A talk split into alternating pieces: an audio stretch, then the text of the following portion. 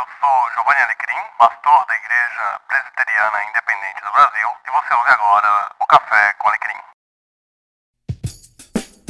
o Café com Alecrim. Sim! Café com Alecrim, seja muito bem-vindo, muito bem-vinda a este episódio especial de Páscoa, onde eu publico uma reflexão sobre a Páscoa que eu enviei aos membros da I P I do Curuvi e passo aqui para vocês no meu feed. Por falar em feed, você deve ter notado que desde a última sexta-feira nós temos é, pingando todo dia, e será assim até o domingo de Páscoa, uma devocional sobre cada um dos dez mandamentos. Eu espero que vocês estejam curtindo. Vamos ao episódio de hoje. A Páscoa é a primeira das muitas festas registradas no Antigo Testamento.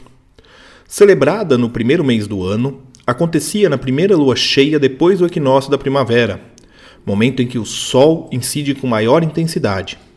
A Páscoa precede a festa dos pães asmos, quando o povo não comia pão levedado.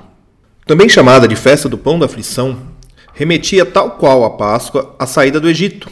Até o exílio, as festas eram separadas. A partir do exílio, as festas são unificadas, permanecendo Pessá como nome oficial. Pessá, aliás, que significa passagem, em referência ao destruidor que passa além, no quando da última praga do Egito, que feriu os primogênitos. A Páscoa era uma festa alegre, marcada pelo banquete familiar em que era servido um cordeiro inteiro assado. Até a ocupação de Jerusalém e construção do templo, o sacrifício do cordeiro era feito nas tribos, nos clãs familiares. Em Deuteronômio, já há indicação de que o cordeiro precisa ser sacrificado em Jerusalém, e tal recomendação coloca a festa como uma celebração nacional.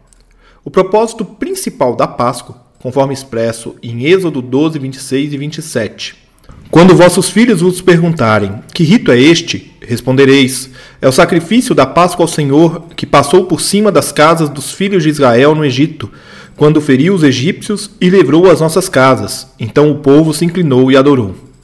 Resumindo, ao celebrar a Páscoa, se celebra o livramento dos primogênitos dos hebreus no Egito. Jesus ressuscitou no primeiro dia da semana, após o sábado, durante a festa da Páscoa. Daí o nosso calendário litúrgico chamar o domingo de Páscoa de domingo da Páscoa na ressurreição do Senhor. Somos então convidados a relembrar o livramento dos primogênitos dos hebreus no Egito, junto ao livramento da humanidade da morte do pecado. Os apóstolos se esforçaram em suas cartas em nos mostrar a relação direta de Jesus como Cordeiro de Deus que tira os pecados do mundo, afirmação proferida nos evangelhos por João Batista. Em sua vivência comunitária, a Igreja Cristã Nascente estabeleceu o domingo como dia de celebração. O Evangelho de João estabelece a conexão entre a Páscoa judaica e a Ceia do Senhor. A comunidade cristã orientada nesta direção passou a celebrar o domingo como uma celebração da Páscoa, o livramento da morte e do pecado. Cada culto, em suma, deve ser o anúncio de que Jesus veio ao mundo, viveu, sofreu, morreu e ressuscitou para nos garantir pleno perdão. Se pudéssemos então sintetizar, a Páscoa deve ser celebrada para nos lembrarmos que Deus nos provê livramento e vida. Celebrar a Páscoa com cordeiro, ervas amargas e pães sem fermento é celebrar o agir de Deus na história. Celebrar a Páscoa com o pão e o vinho é celebrar o agir de Deus no passado, no presente e no futuro. Por isso celebramos a Páscoa, memória de quem é objeto direto da ação libertadora de Deus. O domingo da Páscoa, na ressurreição do Senhor, é a celebração máxima para a comunidade cristã. Se a cada domingo a comunidade cristã celebra a lembrança da ressurreição e a antecipação da volta de Cristo, o domingo da Páscoa, na ressurreição do Senhor, é quando revivemos cada momento da ressurreição e cada passo de Jesus após ela. É a alegria e o espanto do reencontro. É a certeza de que o pecado e a morte foram vencidos. Celebrar o domingo de Páscoa na ressurreição do Senhor, no entanto, não é restrito apenas ao dia de domingo. Tal celebração, para ter seu significado pleno, precisa se iniciar antes. O calendário litúrgico nos propõe a Quaresma como período preparatório para tal festa. De maneira particular, quero destacar o Domingo de Ramos, a Quinta-feira Santa e a Sexta-feira da Paixão. Muitas comunidades lembram de celebrar a Páscoa no domingo, mas poucas se lembram de olhar para os momentos que antecedem.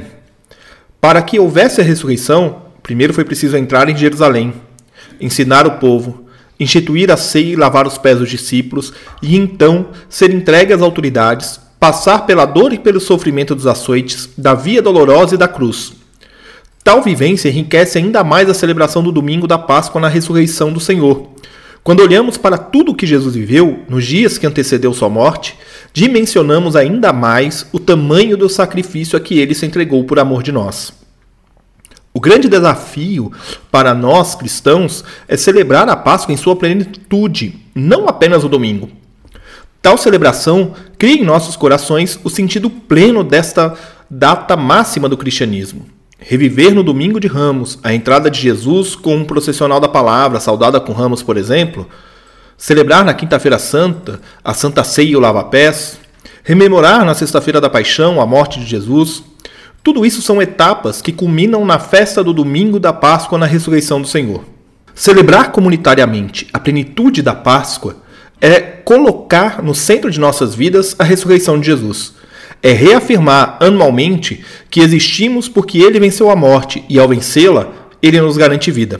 Por isso, olhamos para cada etapa que ele viveu e declaramos: ele ressuscitou.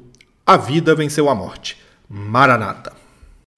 Muito bem, chegamos ao final de mais um podcast Café com Alecrim. Eu agradeço a sua audiência e eu quero ouvir o que você tem a dizer sobre o que nós conversamos aqui hoje. Então você pode escrever para fale arroba café com alecrim ponto com ponto b r, você pode acessar café com alecrim ponto com ponto b r e você pode também entrar em contato comigo pelas redes sociais. Um grande abraço para você e até o próximo episódio.